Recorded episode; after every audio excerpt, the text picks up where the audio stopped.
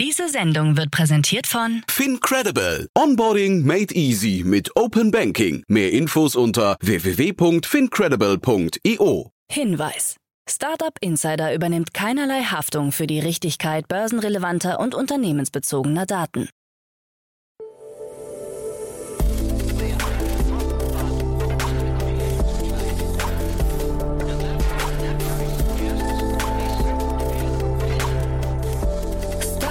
Insider Daily.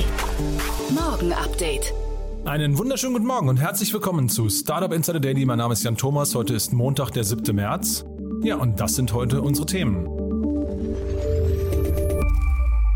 Zahlreiche Reaktionen der internationalen Startup, Finanz- und Tech-Industrie auf den Krieg in der Ukraine. Volocopter holt sich 150 Millionen Euro. Das US-Militär will den Weltraum zwischen Erde und Mond überwachen. Amazon schließt seine physischen Buchläden und Pop-up-Stores. Und der Streamingdienst Disney Plus startet ein werbefinanziertes, günstigeres Angebot. Heute bei uns zu Gast im Rahmen der Reihe Investments und Exits mal wieder Louis Hahnemann von Headline. Ja, und wir haben die großen News beim Founders Fund besprochen, also bei dem Primärvehikel von Peter Thiel. Da gab es gerade richtig große Neuigkeiten. Wir haben auch noch ein zweites Thema besprochen, auch wirklich sehr spannend. Kommt sofort nach den Nachrichten mit Anna Dressel, aber wie immer der kurze Hinweis auf die weiteren Folgen heute. Um 13 Uhr sprechen wir über Cannabis. Bei uns zu Gast ist zum zweiten Mal Benedikt Sohns, der Co-Founder und CEO von Cansativa aus Frankfurt. Aufgrund der neuen Regularien gab es dort eine 13 Millionen Euro Finanzierungsrunde. Unter anderem eingestiegen ist Snoop Dogg. Das Gespräch kommt um 13 Uhr und um 16 Uhr wird es dann so richtig krass. Bei uns zu Gast ist Stefan Hamann, der Co-CEO und Founder und Vorstand von Shopware. Shopware kennt ihr vielleicht, ist ein langjähriger Begleiter der deutschen E-Commerce-Szene oder fast eher sogar der internationalen äh, E-Commerce-Szene, hat sich da einen richtig krassen Ruf erarbeitet und hat jetzt nach ungefähr 20 Jahren seine allererste Finanzierungsrunde abgeschlossen und das gleich in Höhe von 100 Millionen Dollar. Wie es dazu kam und warum man dieses Geld braucht, beziehungsweise was man damit vorhat, das haben wir im Detail besprochen. War ein richtig cooles Gespräch. Stefan ist ein echt cooler Gesprächspartner, muss ich sagen. Wird euch sicher gefallen. Das, wie gesagt, unser Gespräch um 16 Uhr. So, damit genug der Ankündigung. Jetzt kommen noch kurz die Verbraucherhinweise und dann kommt an Adresse mit den Nachrichten und danach dann Louis Hahnemann von Headline. Werbung. Hi, hier ist Nina, Content Managerin bei Startup Insider. Suchst du deine nächste große berufliche Herausforderung? Dann melde dich bei uns. Wir suchen aktiv nach neuen Teammitgliedern, die Startup Insider zum führenden Informationsmedium der deutschsprachigen Startup-Szene machen wollen. Aktuell suchen wir Sales Manager, Customer Success Manager, Finanzmanager sowie Werkstudenten in den Bereichen Sales, Product und Content. Aber auch wenn keine passende Stelle dabei ist, melde dich trotzdem bei uns. Wir suchen immer nach leidenschaftlichen Menschen, die mit Startup Insider Großes bewegen wollen. Also, um mehr zu erfahren und dich zu bewerben, geh jetzt ganz einfach auf startupinsider.de/slash insider. Startup Insider Daily. Nachrichten. Zahlreiche Reaktionen der internationalen Startup-, Finanz- und Tech-Industrie auf Krieg in der Ukraine. Der Angriffskrieg Russlands gegen die Ukraine sorgt für weitere Sanktionen seitens der internationalen Startup-, Finanz- und Tech-Industrie. So haben in den letzten Tagen unter anderem die Chipkonzerne TSMC, Intel und AMD ihre Lieferungen nach Russland gestoppt und das noch vor Inkrafttreten des offiziellen Embargos der US-Regierung. Die Neobank Revolut hat am Freitag Geldtransfers an oder von Einrichtungen in Russland und Belarus gestoppt und folgt damit dem Beispiel anderer europäischer Fintechs wie Wise, Zaps, TransferGo, Remitly und Bitpanda. Dies ist insofern heikel, da die beiden Gründer Nikolai Storonsky und Vlad Yatsenko aus Russland bzw. der Ukraine kommen und zahlreiche Mitarbeiterinnen und Mitarbeiter in beiden Staaten beschäftigen. Auch die Kreditkartenanbieter Visa und Mastercard haben angekündigt, alle russischen Transaktionen in den kommenden Tagen einzustellen. Ebenso der Zahlungsdienstleister PayPal, der laut Reuters seine Dienste in Russland vorübergehend eingestellt hat. In einem Brief erläuterte CEO Dan Schulman, PayPal unterstützt das ukrainische Volk und steht an der Seite der internationalen Gemeinschaft, wenn es darum geht, die gewaltsame militärische Aggression Russlands in der Ukraine zu verurteilen. Unterdessen nutzen viele Menschen weltweit die Buchungsplattform Airbnb, um der ukrainischen Bevölkerung zu helfen. Dabei buchen sie auf der ukrainischen Seite Airbnbs Übernachtungen, allerdings nicht, um dort zu übernachten. Stattdessen nutzen sie die Möglichkeit, den Anbietern somit Geld zu spenden. Eine Airbnb-Sprecherin hat derweil bestätigt, dass Airbnb bei derartigen Transaktionen auf Gebühren verzichten wird. Der Digitalverband Bitkom hat seine Mitglieder vor der akuten Gefahr von Cyberangriffen gewarnt.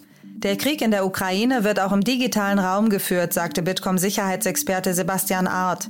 Deutsche Unternehmen sollten demnach ihre Schutzmaßnahmen vor Cyberangriffen erheblich ausbauen. Volocopter holt sich 150 Millionen Euro. Im Zuge einer neuen Finanzierungsrunde hat sich der Flugtaxi-Anbieter Volocopter 150 Millionen Euro gesichert.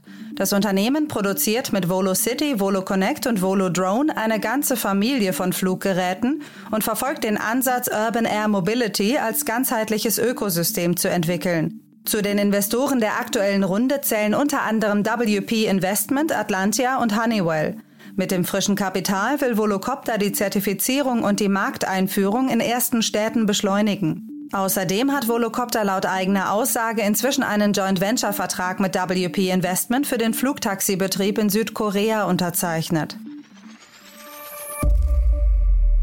Online-Matratzenhändler Emma steigert seinen Umsatz um 59 Prozent. Der Frankfurter Matratzenhersteller Emma hat seinen Umsatz im Jahresvergleich nach eigenen Angaben um 59 Prozent auf 645 Millionen Euro gesteigert. Weitere finanzielle Details wurden nicht kommuniziert. Das Unternehmen gehört inzwischen mehrheitlich zum Familienunternehmen Haniel und ist inzwischen in mehr als 30 Ländern präsent. Zur Emma Sleep GmbH gehört auch die Marke Dunlopillow. Neben dem Online-Verkauf sind die Emma-Produkte auch bei mehr als 200 Handelspartnern mit über 3500 Verkaufsstellen erhältlich. US-Militär will Weltraum zwischen Erde und Mond überwachen. Da der Weltraum an strategischer Bedeutung gewinnt, plant das US-Militär, den sogenannten cislunaren Raum zwischen Erde und Mond stärker zu überwachen. Demnach wird das US-Militär die derzeitige Überwachung ausweiten, um Zitat potenzielle Bedrohungen für US-Aktivitäten zu erkennen und kommerzielle und wissenschaftliche Missionen zu schützen. Befürchtet wird offenbar, dass Objekte außerhalb der Sichtweite des US-Militärs Satelliten im geostationären Raum angreifen könnten. Disney Plus mit werbefinanziertem Abonnement. Der Streamingdienst Disney Plus wird in diesem Jahr möglicherweise eine werbegestützte Variante seines Angebots launchen. Damit möchte man neue Zielgruppen erschließen, das Angebot mehr Menschen zugänglich machen und die ambitionierte Zielgröße von 230 bis 260 Millionen Abonnenten erreichen. Wie viel Disney Plus mit Werbung kosten soll, hat der Konzern noch nicht bekannt gegeben. Beim Streamingdienst Hulu, das ebenfalls zu Disney gehört, liegt der Preis des werbefinanzierten Angebots ungefähr bei der Hälfte der Kosten. Ja, meine Damen und Herren, ich will gar nicht lange drumherum reden. Die neuen Quartalszahlen stehen an. Oh. Grab schockt die Anleger. Die südostasiatische Ride-Hailing-Plattform Grab hat ihre ersten Ergebnisse nach dem Börsengang veröffentlicht. Demnach ist der Umsatz im Vergleich zum Vorjahr um 44 Prozent eingebrochen. Dieser belief sich lediglich auf 122 Millionen, während sich der operative Verlust mit 557 Millionen US-Dollar gegenüber dem Vorjahr mehr als verdoppelt hat. Anthony Tan, Group CEO und Mitbegründer von Grab, kommentierte die Zahlen wie folgt. 2021 war unser bisher stärkstes Jahr, auch wenn wir mit den Delta- und Omikron-Varianten schwierigeren Bedingungen ausgesetzt waren. Wir haben sowohl beim GMV als auch beim Umsatz ein überdurchschnittliches Wachstum erzielt und gleichzeitig unsere bereinigten EBITDA-Margen von Jahr zu Jahr verbessert. Der Aktienmarkt interpretierte die Zahlen konträr. Die Aktie verlor innerhalb einer Woche rund 40 Prozent an Wert. We're closed. Amazon schließt Buchläden und Pop-up-Stores. Amazon vollzieht einen Strategieschwenk. Der E-Commerce-Gigant betreibt diverse physische Einzelhandelsgeschäfte, unter anderem Bookstores und Pop-up-Shops, in denen Amazon Spielzeug und Haushaltswaren verkauft. Da diese mit nur etwa drei Prozent des Gesamtumsatzes von rund 137 Milliarden US-Dollar im letzten Quartal offenbar nicht den gewünschten Umsatz einbrachten, werden sie geschlossen. Betroffen sind laut Reuters 68 physische Geschäfte in den USA und Großbritannien. Ausgenommen von den Schließungen sind die unternehmenseigenen Lebensmittelgeschäfte. Are you leaving me? CMO Bosoma Saint-Jean verlässt Netflix. Die für ihre kurzen Gastspiele bekannte Bosoma St. John verlässt den Streaming-Anbieter Netflix. St. John war 2020 als Chief Marketing Officer bei Netflix eingestiegen. Medienberichten zufolge verlief die Trennung in beiderseitigem Einvernehmen. Vor ihrer Zeit bei Uber leitete St. John von 2014 bis 2017 das weltweite Consumer Marketing für Apple Music und iTunes und von 2011 bis 2014 das Music and Entertainment Marketing bei PepsiCo. Nachfolgerin wird Marian Lee, die zuletzt das Marketing in den USA leitete. Startup Insider Daily. Kurznachrichten. Laut einer aktuellen Studie des Cedar Sinai Medical Center in Los Angeles bringt die EKG-Funktion der Apple Watch den meisten Nutzern keinen Vorteil.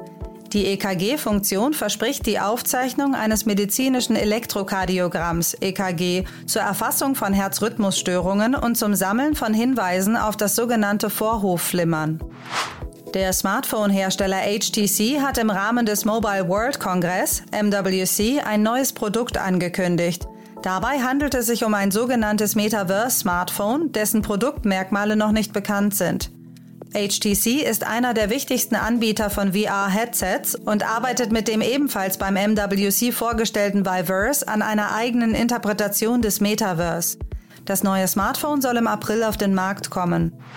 Bereits am Donnerstagabend wurde bekannt, dass die Berliner Online-Plattform für Gebrauchtwagen Auto 1 aus dem DAX ausgelistet wird und in den Kleinwertindex S-DAX absteigt. Die Aktie des Online-Gebrauchtwagenhändlers hatte Anfang 2021 ein fulminantes Börsendebüt hingelegt. Damals lag der Kurs bei rund 51 Euro. Der aktuelle Kurs beläuft sich auf knapp über 10 Euro. Ursprünglich wollte der Bund mehr als 6 Milliarden Euro in die Digitalisierung der Schulen in Deutschland investieren. Jetzt, rund drei Jahre nach dem Start des Digitalpakts Schule, wurde bekannt, dass von den für die Digitalisierung von Deutschlands Schulen bereitgestellten Mitteln nur rund 1,2 Milliarden Euro abgerufen wurden. Angekommen seien bisher vor allem die Gelder für Tablets und Laptops für Schülerinnen und Schüler, so Bundesbildungsministerin Bettina Stark-Watzinger. Der Sportgeräteanbieter Peloton hat angekündigt, dass man vorübergehend die kostenlose Testphase für die Bike, Bike Plus und Tread-Geräte von 30 Tagen auf 100 Tage verlängert. Diese Regelung gelte für den Zeitraum vom 3. März 2022 bis zum 22. März. Bei Nichtgefallen können Käufer die genannten Geräte für 100 Tage testen und anschließend unter Erstattung des vollen Kaufpreises zurückgeben.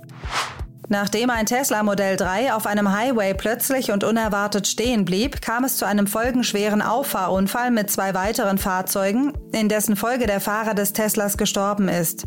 Wie es zu dem Unfall gekommen ist, ist derzeit nicht geklärt. Die US-Verkehrssicherheitsbehörde spricht von einem Zitat ungewöhnlichen und einzigartigen Unfall und analysiert nun zusätzliche Informationen und Daten aus dem Tesla Bordcomputer.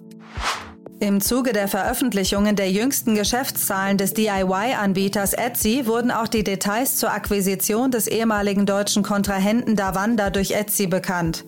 Demnach hat Etsy 2018 für den inzwischen eingestellten Service von Davanda rund 35,3 Millionen Dollar bezahlt. Und das waren die Startup Insider Daily News von Montag, dem 7. März 2022. Startup Insider Daily Investments und Exits. Super, ja, ich freue mich. Louis Hahnemann ist wieder hier von Headline. Hallo Louis. Ja, vielen Dank, Jan, für die, für die Einladung. Ich freue mich drauf. Ich freue mich sehr, dass du da bist und die Themen sind natürlich also sehr, sehr spannend, muss ich sagen. Aber vielleicht bevor wir einsteigen, Louis, wieder mal ein paar Sätze zu Headline. Äh, wer seid ihr, was macht ihr? Ja, wir bei Headline äh, sind ein Multistage-Investor. Wir haben etwas über 2 Milliarden Dollar äh, under Management.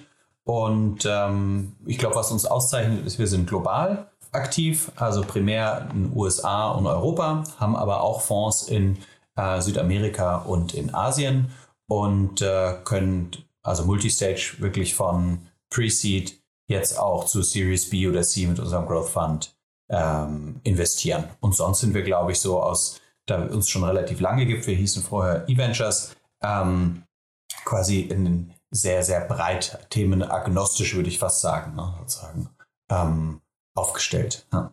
Also ich habe mir das bei Crunchbase angeguckt, 14 Investments oder Beteiligungen an Finanzierungsrunden dieses Jahr schon. Also ihr seid wirklich extrem aktiv. Alleine dazu können wir wahrscheinlich einen Podcast machen. Aber heute aus Zeitgründen schaffen wir das nicht, äh, Luis. Äh, gibt es da etwas, was du hervorheben möchtest vielleicht? Äh, Gibt es eine Runde, wo du sagst, die war besonders spannend oder ein Unternehmen, was man sich mal angucken sollte? Ähm, ich glaube, in ein paar Wochen wäre ein besserer, äh, besserer Zeitpunkt dafür. Aktuell nicht. Nein, danke. Okay, super. Dann steigen wir ein in die Themen von heute. Und da gibt es ganz, ganz große Neuigkeiten aus den USA, ne? Ja, genau. Also äh, der Founders Fund hat äh, zwei neue Fonds geraced und sehr beeindruckende Summen. Insgesamt haben wir über 5 Milliarden US-Dollar geraced. Und für diejenigen unter uns, die jetzt Founders Fund noch nicht so der Begriff ist, das ist der Hauptfonds, mit dem Peter Thiel ähm, investiert. Er hat zwar noch weitere Fonds, aber das ist der Fonds sozusagen, wo er die meiste Zeit und das meiste Geld sozusagen auch äh, allokiert hat. Und ähm, 5 Milliarden ist schon nochmal eine Ansage und es wurde auch nochmal aufgesplittet. Das heißt, man hat knapp 2 äh, Milliarden davon sind in einem Early Stage Venture Fonds und dann etwas über 3 Milliarden, 3,4 Milliarden sind für den Growth Fund. Und ähm, das zeigt halt verschiedene Sachen. Also einmal, man muss sich überlegen, äh, der Founders Fund hat erst 2020 geraced. Jetzt sind wir gerade Anfang 2022. Das heißt, als ich angefangen habe mit Venture, waren eigentlich die Zyklen noch so, ne? man raced irgendwie nach vier, fünf Jahren. Man merkt jetzt, dass von vier, fünf Jahren ist eher runtergegangen zu zwei, drei Jahren und die Summen sind natürlich auch krass, ne? sozusagen wie, ja, das fand ich schon interessant. Und vielleicht können wir auch noch mal ein bisschen über Peter Thiel reden, aber das erstmal so die News ist sozusagen Founders Fund, sehr erfolgreiches Fundraising gemacht, äh, haben jetzt über 11 Milliarden an der Management mit den zwei äh, zwei neuen Fonds, die sie haben. Siehst du, dass das direkte Auswirkungen auch für Europa hat? Also Peter Thiel, Founders Fund, ähm, sieht man ja immer wieder mal äh, in deutschen Runden auch. Würdest du sagen, das nimmt dann jetzt auch noch zu oder ähm, ist das einfach, äh, geht er jetzt quasi einfach nur mit einem Trend, weil einfach generell mehr Geld im, im Markt ist und es bedeutet eigentlich hinterher von der Strategie keine Änderung? Hm, ich weiß nicht, ob es, also ich würde eher denken, dass es sozusagen dem Markttrend entspricht. Man muss sagen, dass der Founders Fund schon eher zu denen gehört, die schon früher auch in Europa geguckt haben. Peter Thiel hat ja auch einen ähm, deutschen Background sozusagen so. Ähm, er war zwar sehr jung, ähm, als er in die USA ähm, ausgewandert ist, aber trotzdem sozusagen ist es so, ähm, er hat quasi Verbindung dazu und ist auch häufiger in Deutschland und Europa. Das heißt, man sieht die schon hier vor Ort auch und auch andere sozusagen, wie du schon gesagt hast, amerikanische Fonds sehen ja jetzt Europa als gerade irgendwie heißes äh, Thema. Das ist meine Vermutung. Ein Großteil des Geldes wird weiterhin in den USA investiert werden. Aber ich glaube, äh, ein nicht ganz kleiner Anteil wird davon auch in Europa landen. Und das ist natürlich gut für das europäische Startup-Ökosystem. Habt ihr, weißt du das, habt ihr gemeinsame Investments? Ähm, ich weiß es nicht ganz genau mit dem Founders Fund, muss ich ehrlich gesagt sagen. Wir haben ein so großes Portfolio. Was ich weiß, wir hatten mit Valar Ventures ein gemeinsames äh, Investment in Koya wo auch sozusagen, das ist eins von den anderen Vehikeln, wo Peter Thiel auch mit ähm, drin steckt. Ja. Ich habe Peter Thiel hier mal gesehen in Berlin auf einem Vortrag, das ist jetzt ein paar Jahre schon her, ähm, war sehr, sehr faszinierend. Da hat er eben so ein bisschen darüber, also hat im Prinzip eine, eine weiß nicht, Lektionen aus seiner oder Lessons learned geteilt aus seiner, aus seiner Karriere. Da fand ich ihn unglaublich beeindruckend. Äh, du hast ja gerade gesagt, man kann jetzt über ihn auch sprechen, weil er ja, er hat ja, er ist schon sehr streitbar, ne? Er ist schon sehr kontrovers auch, weil er halt eine, sagen wir, eine politisch sehr starke Nähe zu Trump hat. Ähm, dann gab es diese ganzen, äh, wie hießen sie hier, Hawker heißt, glaube ich, das, äh, die, die, äh, oder Gorka oder so, diese, diese Plattform, die er dann äh, hm. da vor sich hergetrieben ja, vor der Küste bauen wollte, ja. Mhm. Achso, nee, nee, ich meine, ich, ähm, ah, nee.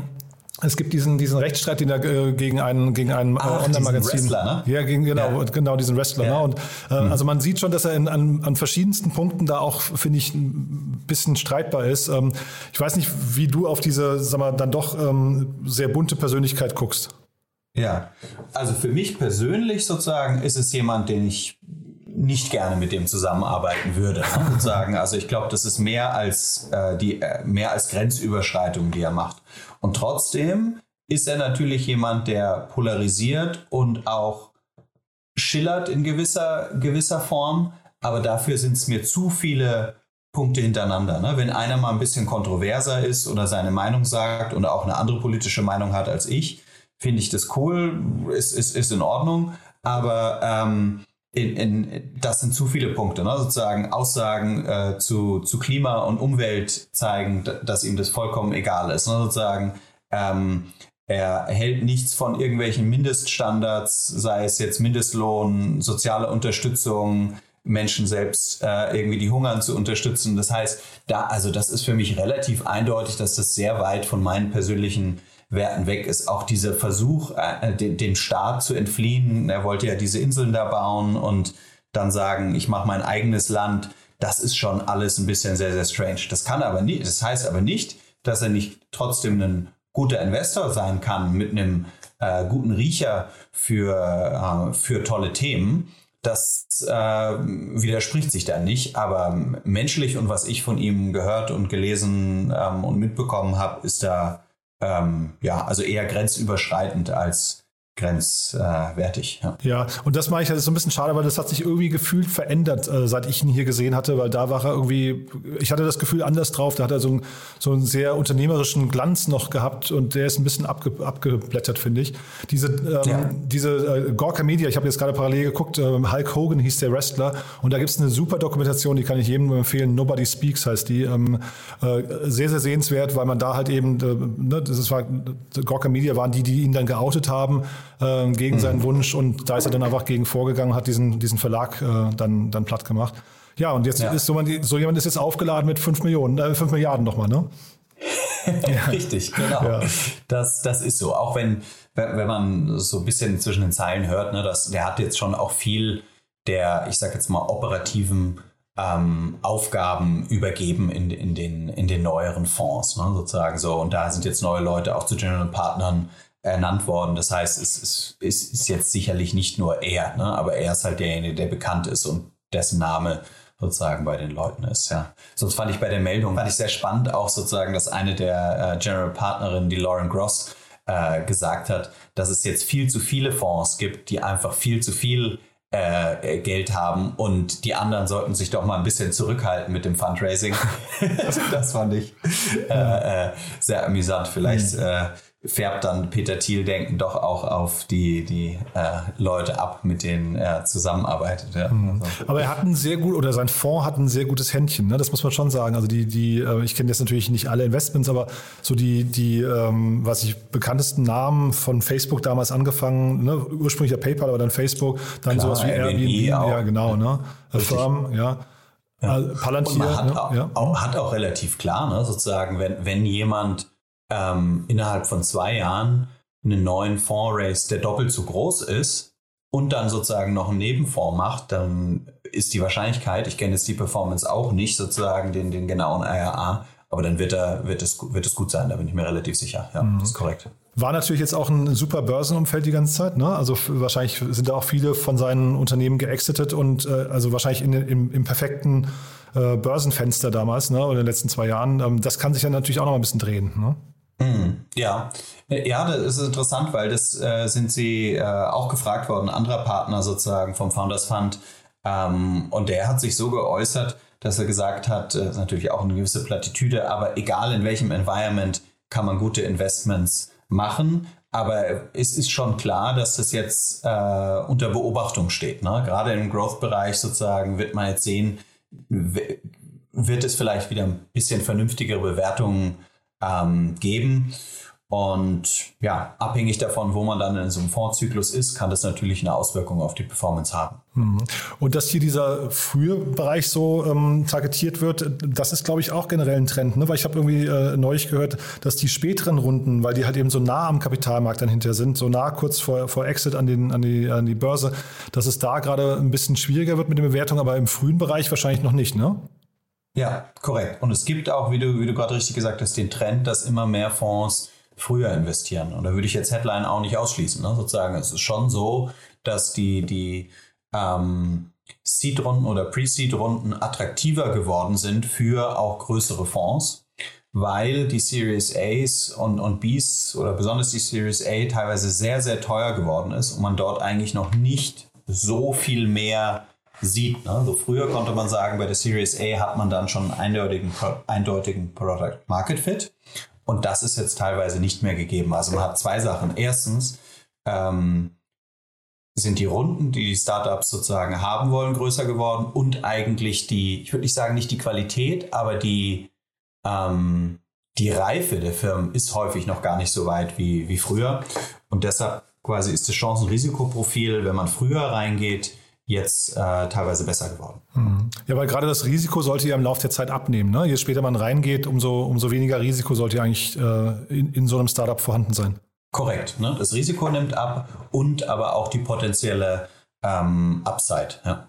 von irgendwie einer 10 Millionen Bewertung äh, auf eine Milliarde ist natürlich irgendwie ein krasserer Sprung, als wenn ich irgendwie von einer 100 Millionen dann auf 2, 3 Milliarden gehe. Hm. Ja, sehr, sehr spannend. Du, dann lass uns mal, du hast ja noch ein zweites Thema mitgebracht, das finde ich ja auch super interessant. Ähm, da sind wir jetzt deutlich kleiner unterwegs ähm, und ich weiß nicht, Risikoprofil, ist das schon, also 60 Millionen, Risikoprofil ist schon null oder, oder ist da noch ein hohes Risiko drin? ja, also was ich mitgebracht habe, ist äh, Reforge, ähm, hat eine 60 Millionen ähm, US-Dollar-Runde gemacht. Ähm, warum ich Reforge äh, spannend finde, ist, ähm, ich, ich habe ja selbst auch einen äh, Background im Performance Marketing, Online Marketing, ähm, äh, BI, Analytics. Und in diesem Segment ähm, begibt sich eigentlich Reforge. Und Reforge sagt, ähm, wir sind in der Lage, ähm, dem Upper Middle Management von Firmen dabei zu helfen, richtig gut zu werden und sie zu connecten mit den Top-Leuten, häufig aus dem Silicon Valley, aber nicht nur. Das heißt, man kann sich das vorstellen wie eine Mischung aus äh, MBA, Universität, aber von äh, Leuten aus der Praxis.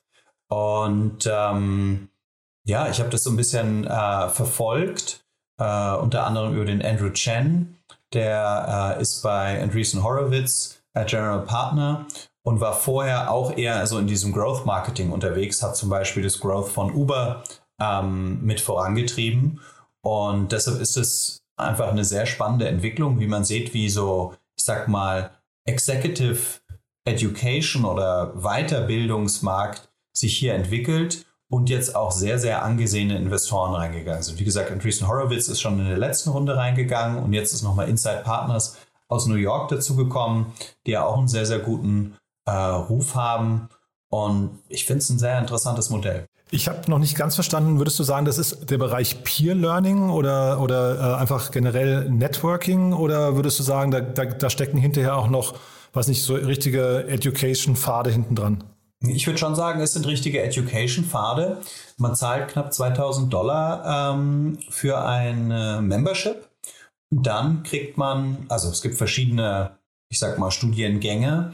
Ähm, einer ist zum Beispiel Growth Marketing, aber auch ein bisschen mehr in die Engineer-Richtung. Und dann bekommt man einerseits Unterrichtsmaterialien, aber auch ähm, Vorlesungen ähm, von diesen Experten des ähm, und dann kann man, das ist vielleicht der zweite Punkt, den du angesprochen hast, wird man auch vernetzt mit seinen Mitschülern, Mitstudenten, die auch wiederum in interessanten Firmen arbeiten. Und da hat es einen kollaborativen Netzwerkansatz, aber es ist schon so, dass es jetzt nicht nur ist, ihr untereinander vernetzt euch, sondern du hast über diese Experten, die da drin sind, die aus der Praxis kommen und echt von sehr coolen Firmen die Möglichkeit, ähm, wirklich nah dran zu sein. Hm. Und das klingt halt so, äh, ich, wir sind ja jetzt gerade im War of Talent, wir haben ja gerade darüber gesprochen, es gibt sehr, sehr viel Kapital am Markt, ne? das führt zu höheren Gehältern und äh, zeitgleich sind die Unternehmen aber auch unter Druck, jetzt schnell zu wachsen und, und zu, zu performen. Dann hat man vielleicht mit so einem Tool hier, Reforge, hat man vielleicht eben auch ein gutes Argument, ähm, warum Mitarbeiter sich für unser Unternehmen entscheiden und nicht für die Konkurrenz. Ne? Ja, ich glaube auch. Also es kann Mitarbeiterbindung sein, dass man sagt, okay, du kannst es jetzt hier machen, wie, wie eine, eine schöne Weiterbildung. Oder natürlich, wenn man sagt, hier, bei mir in meiner Stelle kannst du das hier machen. Und es ist auch kein Geheimnis, Leute benutzen das natürlich auch, um ja, wie, wie einen klassischen MBA, um ihren, ihren CV bisschen aufzupolieren. Ne? Du erweiterst dein Net Net Netzwerk, du bekommst Kontakte und aber auch die Insights sozusagen von den Firmen, die gerade besonders interessant oder gehypt sind. Aber adressiert werden wahrscheinlich eher Unternehmen oder würdest du sagen, es sind die Einzelpersonen? Äh, also ich frage gerade, wer, wer zahlt hinter die Rechnung? Was würdest du sagen? Also zumindest so wie, also ich habe mich das erste Mal intensiv vor zwei Jahren damit beschäftigt. Da hatte ich schon den Eindruck, es waren eher die Einzelpersonen. Ne?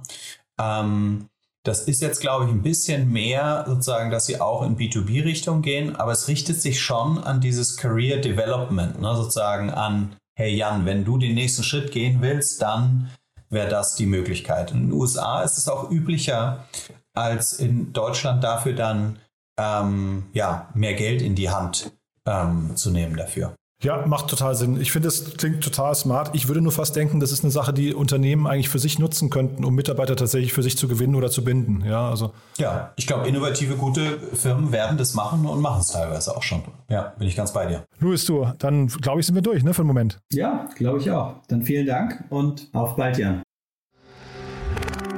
Werbung Hi, hier ist Moritz, Marketing und Growth Manager bei Startup Insider. Wenn du über die verschiedensten Themen immer auf dem neuesten Stand sein möchtest, dann empfehle ich dir auf jeden Fall unsere Newsletter auszuprobieren. Von unserem täglichen Morning Briefing Startup Insider Daily zu unseren themenspezifischen Newslettern wie Krypto und Web3, Investments und Exits oder KI Kompakt bist du mit unseren Newslettern immer top informiert. Falls du interessiert bist, kannst du dich jetzt ganz einfach kostenlos anmelden und zwar unter startupinsider.de/slash insider.